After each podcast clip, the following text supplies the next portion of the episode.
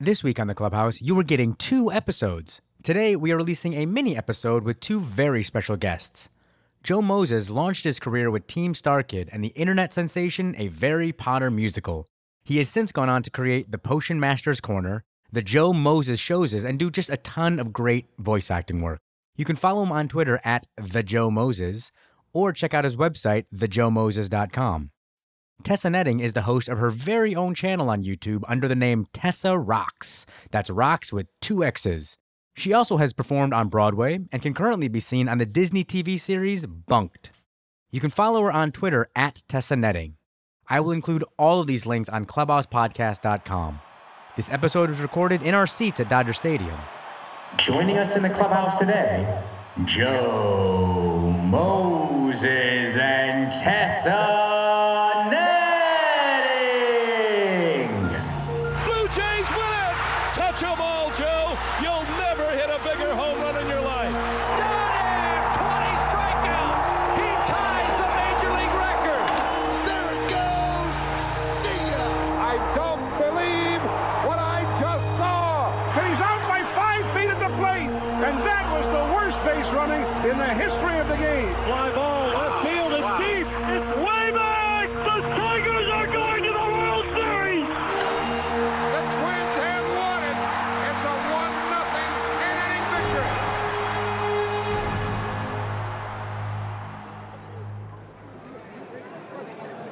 I'm sitting here on the West Coast. Anthony is sadly back in New York.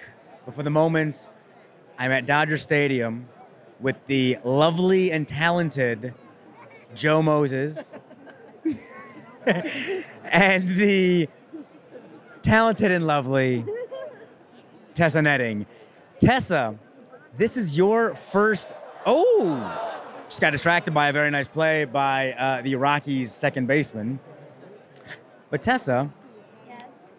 This is your first professional baseball game. Yes, this is my first game. What have you been? What What are your thoughts so far on Major League Baseball?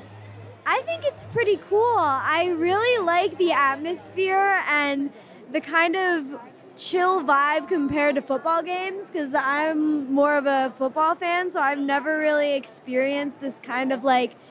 You can feel the camaraderie, but also like mutual respect, kind of like if there's a good play on either side, then everyone's like, okay, I like, I respect that. Not like, oh man, like you suck, you know? So I, I, it's really cool. And I like it. I like it a lot. Yeah. Yeah. All right. And Joe, you are a baseball fan. In fact, who is your favorite team, Mister Moses? The Detroit Tigers. Oh, that's right, baby. The D. I'm surrounded by the D. As always. So uh, you grew up a Tigers fan in Michigan. Yeah, for sure. Yeah. Um, I yeah I was born in Michigan, grew up a Tigers fan, and when they tore down Tigers Stadium, I think we even bought pieces of it. Wouldn't, weren't they selling those? They were, yes. Yeah, I think I think my grandmother got each of us a piece of it when we were when they tore it down. So, yes, and then I moved to Texas and saw a bunch of Astros games. And the first game I remember, although I went to Tigers games when I was young, was a Yankees-Astros game. And we got, we were something from my dad's work. So we were in there, and George Steinbrenner was in there in the box with us. Drake McLean was in the box with us. And George W. Bush, who was the governor of Texas at the time, was supposed to be there that night, but he didn't show up. Oh. Um, I got to, I got to uh, ask Derek Jeter for an autograph when he was on deck. And it, he looked at me and went, no, because I was that close where he was up there on deck and Jeter was my, my favorite Yankees player. Oh, oh, oh. Yeah! Oh. And a little error. Justin Ruggiano uh, reaches first base by uh, an error on the Colorado Rockies, the normally shorthanded Colorado Rockies. But now back to your Derek Jeter story. So, so I was probably like ten years old. So I went down to the, me and my brother went down to the front and we're like looking at, um, you know, looking at home plate. I forget who was batting. It was probably Knoblauch or was, yeah, I think Knoblauch was leading off and Jeter was hitting second. So it was like, and we're like, Jeter, Jeter, Jeter. And he waves at us and he goes, Jeter, will you sign our ball? And he just looks at us and goes, like, no. I'm, I'm like, I'm playing professional baseball. I'm about to go hit. You know what? But I like your moxie. I like your, you know what? I see my opportunity, and I'm going to take it. And I've I've never met Derek Jeter since, so that was my that was my one chance. That was your one chance. Yeah. All right, so so Tessa. Yes. You grew up a football fan. Yes. A Jets fan. A Jets fan. A New York Jets fan. A New York Jets fan. So why do you think you didn't really follow baseball that much? Like, was there a reason why you uh, avoided baseball, or just it wasn't really in your life? I mean, I was from Pennsylvania, so it kind of like, yeah, the, there were the Phillies, and they were big because I lived like an hour away from Philadelphia. But I really think what it was is my family. They just kind of never watched baseball. They, my both my parents aren't really into it, so I just never got into it. My mom is completely one hundred percent into football, and that's sort of how it's like a bond that we share together, and that's kind of how I started watching it and really loving it because of like the family experience of watching it. So I never just I never got to watch like I never I've never seen a baseball game on T V, let alone go to one. So it's just super cool to be here and uh, watch my first baseball game, and I really really like it. Like seriously, it's super interesting. It's so difficult, like it just blows my mind, like how fast these balls are going, and like how these guys can. Uh, there's just so much room that they have to run. Like how do they do it? I just, it's blowing my mind. Well, it is. You know, it's it's a it's a pretty complicated sport. You know, it's one of those things that when whenever I bring someone to a ballpark who has never been to a game before, and I find myself trying to explain some of the rules, I have to stop myself sometimes because I realize it can be a little bit overwhelming, I think, because, you know, you're looking at all this stuff, but if I start talking about force outs or balls and strikes or why this is a foul ball and this is a fair, all just you start getting into the specifics, I think it can be a little bit overwhelming. I just think of kickball. Okay, that actually works. I used to play kickball a lot when I was in, like, elementary school. Sure, there's some similar rules. So I was like, oh, okay, got it out, just like kickball.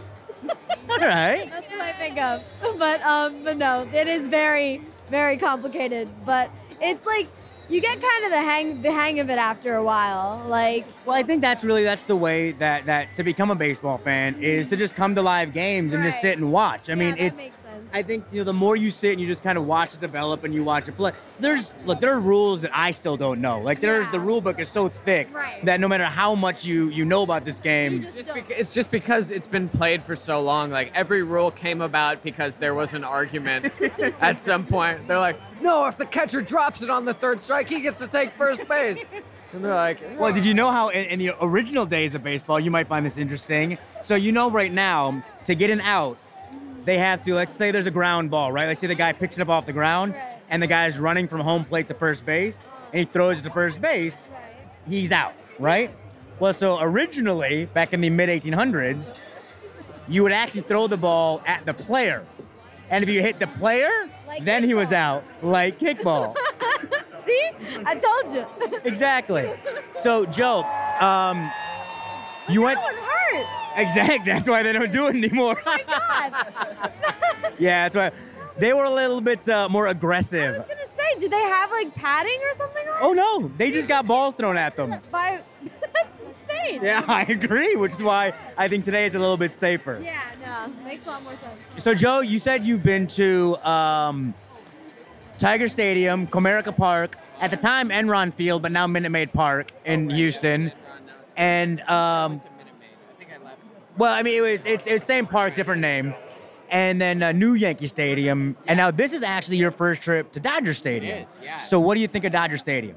I like it. It's a lot chiller than I thought it'd be. It's actually hard to, because I'm I'm more used to, like, you know, because I lived in New York for a while and Michigan for a while. And Michigan's actually really good about supporting the Tigers and the Pistons and even the Lions, believe it or not. But uh, L A has no football team, so there's like no, yeah, nobody cares about football. So it's cool to see people support the Dodgers, even though they're more crazy about the Lakers than yeah, anything, or more, the Clippers. Yeah, but still. You can feel it. But no, I like Dodger Stadium. It's cool. It's uh, it's more chill than I thought it'd be, actually. For some reason, I thought it would be a little more like, rah. Yeah, people seem to, you know, it's it's it's kind of a laid-back crowd, and it's kind of a, a You know, there's some ballparks, if you go in Oakland, Oakland, these people, I love the fans in Oakland. They are maniacs. So, I mean, you know, the Raiders, you know, the Raider Nation. So they've taken basically the Raider Nation for the N F L. They brought that over for uh, the baseball team, but without the alcohol and all the craziness. But the guys still dress up in all these crazy costumes and hit the cowbells and hit all that stuff. And it's just a constant party at, at the Coliseum. Oh, I'm sure. there. I'm sure.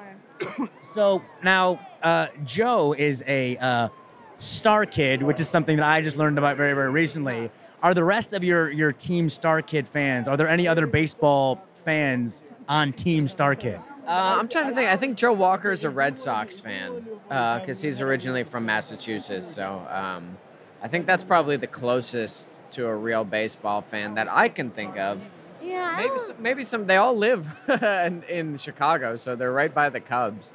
So it's not. Uh, but I, I, as far as I know, they don't go to very many games. All right. Well, Team Starkid, let's get that. You know, let's let's fix that pretty quickly. Let's maybe have a Team Starkid event at Wrigley Field. Maybe we uh, next season. We'll go and we'll buy a bunch of tickets and we'll have a big Team Starkid uh, yeah, ball game. That would be fun, actually. That yeah, would be a I good time. Yeah, like I think that. people would show up for that. Mm-hmm. Yeah, anything that, as long as we get to, you know, sing and dance and chant, then we're, we're we'll be fine. And drink. That's the most important part. Well, that's always one of the more fun parts of being at a ballpark. What did you have to drink uh, at this ballpark, Tessa? I had a margarita, and they they had to check my I D because I didn't believe that I was of age. You look so young, so, so young. All right, well, we're going to get back to the game here, but Joe, I normally, uh, we wrap up the podcast normally by asking people what kind of their favorite baseball memory is, kind of the reason, your quintessential baseball moment, why, you know, you are a baseball fan. Um, I'd like to say when I was in Texas and I played baseball all the way up until about high school, but I was probably about like mm, ten or eleven years old, and I was batting, and then the coach came up and was like, "No, boy, you shouldn't bat like this. You should bat like this." And as he did it, he knocked my batting helmet down over my eyes, and then on the way out, he goes, "What you got that helmet over your eyes for, son? You won't be able to see nothing." And that to me is just quintessential baseball. It's like Foghorn Leghorn teaching a batting lesson. I was like, this is a good, this is a good old sport. That is a wonderful story. And Tessa, yes. Same question to you and your long lineage of baseball fandom. Um, what is hours. your favorite, your favorite moment uh, that makes you a baseball fan? My favorite moment is when anyone catches a baseball, it, just to see the joy on their face. And also all the babies. I like all the dressed up. The baseball the babies. Ba- baseball babies and base babies. Base babies. They're so cute in their little like bows and outfits. It's pretty adorable. So, you know, if you're at a baseball game, bring your kids and bring your gloves. That is a wonderful note to end this on. So uh, that's going to do it for another mini episode of the Clubhouse podcast. We will see you next time here in the Clubhouse. We're going to take just a brief break so that Anthony and I can tell you about our first giveaway. I have a two thousand sixteen Baseball Stadiums wall calendar for sale through T F Publishing. They're available at amazon dot com, calendars dot com, as well as your local Meijer, Big Lots, Stop and Shop, and more. I'll include all of this info about how you can purchase one of my uh, calendars at my website, rounding third dot net. But for now, Anthony has a very exciting announcement to tell you all about. So uh, we're going to have our first giveaway. It's a giveaway contest. Here, it's very simple. Uh, we are always looking for more trivia questions to ask our, our guests for, their, for the game that we play at the end. Um, so if you have any cool trivia questions about your favorite team or about any team that you love or anything, send them to us, please, at clubhousepodcast at gmail dot com or on Twitter at clubhousepod. And we will look through those. And if we wind up using one of your questions, we will give you a free signed wall calendar. And it will be signed by Manish, who was the photographer. He will sign the Detroit Tigers, Comerica Park picture, and I will sign the Wrigley Field picture because I am a diehard Cubs fan. So send us your questions, please, and uh, good luck. If you are a new listener to the Clubhouse podcast, welcome. For more great baseball conversations, please take a look at our archives, like our chat with the lawyer who cleaned up baseball, Charles Sheeler. He is an utterly fascinating man. In this clip, Charles talks to us about his experience in the Roger Clemens congressional hearings. Well, they brought Clemens back. I sat next to him at a hearing, um, and on the other side was his trainer, Brian McNamee, who yeah. had who had uh, provided him with the, the steroids, which of course Roger denied. But basically, I was put there as sort of a, a potted plant to keep these two guys apart so they didn't, like, start strangling each other. Yeah. And it was like the worst middle seat you ever had on an airplane. Yeah, yeah. Um, it was just um, the, the tension between these two guys was palpable. Yeah. And the other thing is Roger was just clearly so incredibly nervous about what, what was going on. The home base for the Clubhouse Podcast is the Bergino Baseball Clubhouse located at sixty-seven East eleventh Street in New York City. Seriously, folks, this is without a doubt my favorite baseball spot in the country. From the baseball-inspired artwork on the walls to the one-of-a-kind memorabilia for sale and the amazing baseball fans that are just hanging out on the bleachers inside the store, this place is the best. If you can't make it into Bergino's in person, please visit bergino dot com and pick up a gift for your father, your mother, your brother, your sister, really anybody in your life, or even just yourself. If you can make it in, make sure you mention the podcast and you'll get a free bag tag with any purchase. You can follow Anthony and I individually at Rounding Third M J for me and at AlbinoKid for Anthony. Thank you so much for listening. Have an awesome week.